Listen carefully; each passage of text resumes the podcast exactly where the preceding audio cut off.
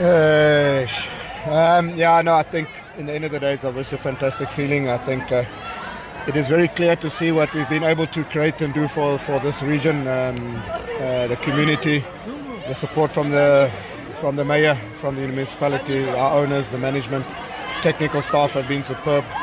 But most importantly, I think these players have stood up and been counted. A young group of players without experience of winning a league. Not one player in the whole group had ever won a league title. So for us to have actually stayed on top of the league for 23 weeks, I just think it's testimony to the work ethic and the hard work these players put in week in and week out. And I just want to thank them for the effort that they and they deserve every award they get. They deserve uh, being promoted. We we worked hard from day one. We want to be playing in the biggest league. We want to play against the best players. We want to be at big stadiums. We want to showcase our ability against the best players in the country, and we've achieved that.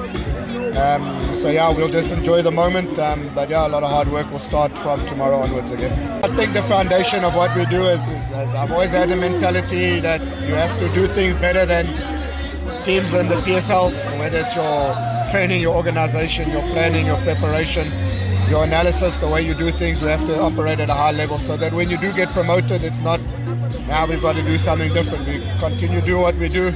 Obviously, the stakes are higher and uh, we have to improve in one or two areas. Uh, it's about getting the right mentality amongst the players, getting the right players to bolster the squad, you know, and uh, add some some sort of experience and quality in certain areas. But we'll take care of these players. They deserve to have got the team up, and uh, we will look after them. It's a foundation that has been laid. Um, two seasons back, we got 49 points, made playoffs. Last season, we had a, a mid-table season, 40 points. Now we've got 56 points. I could be speaking a correction, but in those three seasons, I think only Mamelodi Sundowns has got more points than Stellenbosch. So I think a foundation has been laid uh, for this team to kick on to, and I think that those two seasons learned us a lot of things, but it grew us as a club. And I think obviously with the new owners, more stability, you know, a home ground has been fantastic for us. We don't have to go and play at Athlone, so, you know, the community behind, the municipality behind. We recruited well beginning of the season. We brought in a lot more pace players who uh, sort of are suited to this league. Uh, and obviously, when you have the top goal scorer in the league, uh, it helps big time. Uh, Ikraam has been superb.